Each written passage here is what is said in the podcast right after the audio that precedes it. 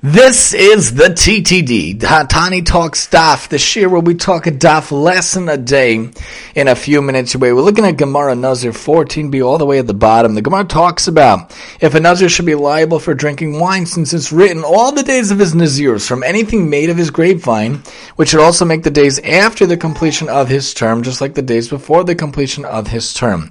Comes to mind, brings to mind the idea of what about an activity, what about something we think about before versus after? How does something compare beforehand versus after the fact? We think about remodeling, redecorating, re renovating a house or whatnot, which Baruch Hashem we were involved in for a couple of months, a couple of weeks now. How do you think about it before and versus how does it come afterwards? Sometimes things come out even more beautiful than you anticipated, and Baruch Hashem, that's the thing. That's the case for many of the items, most of the items, if not all the items we did, decorating the house, redecorating the house.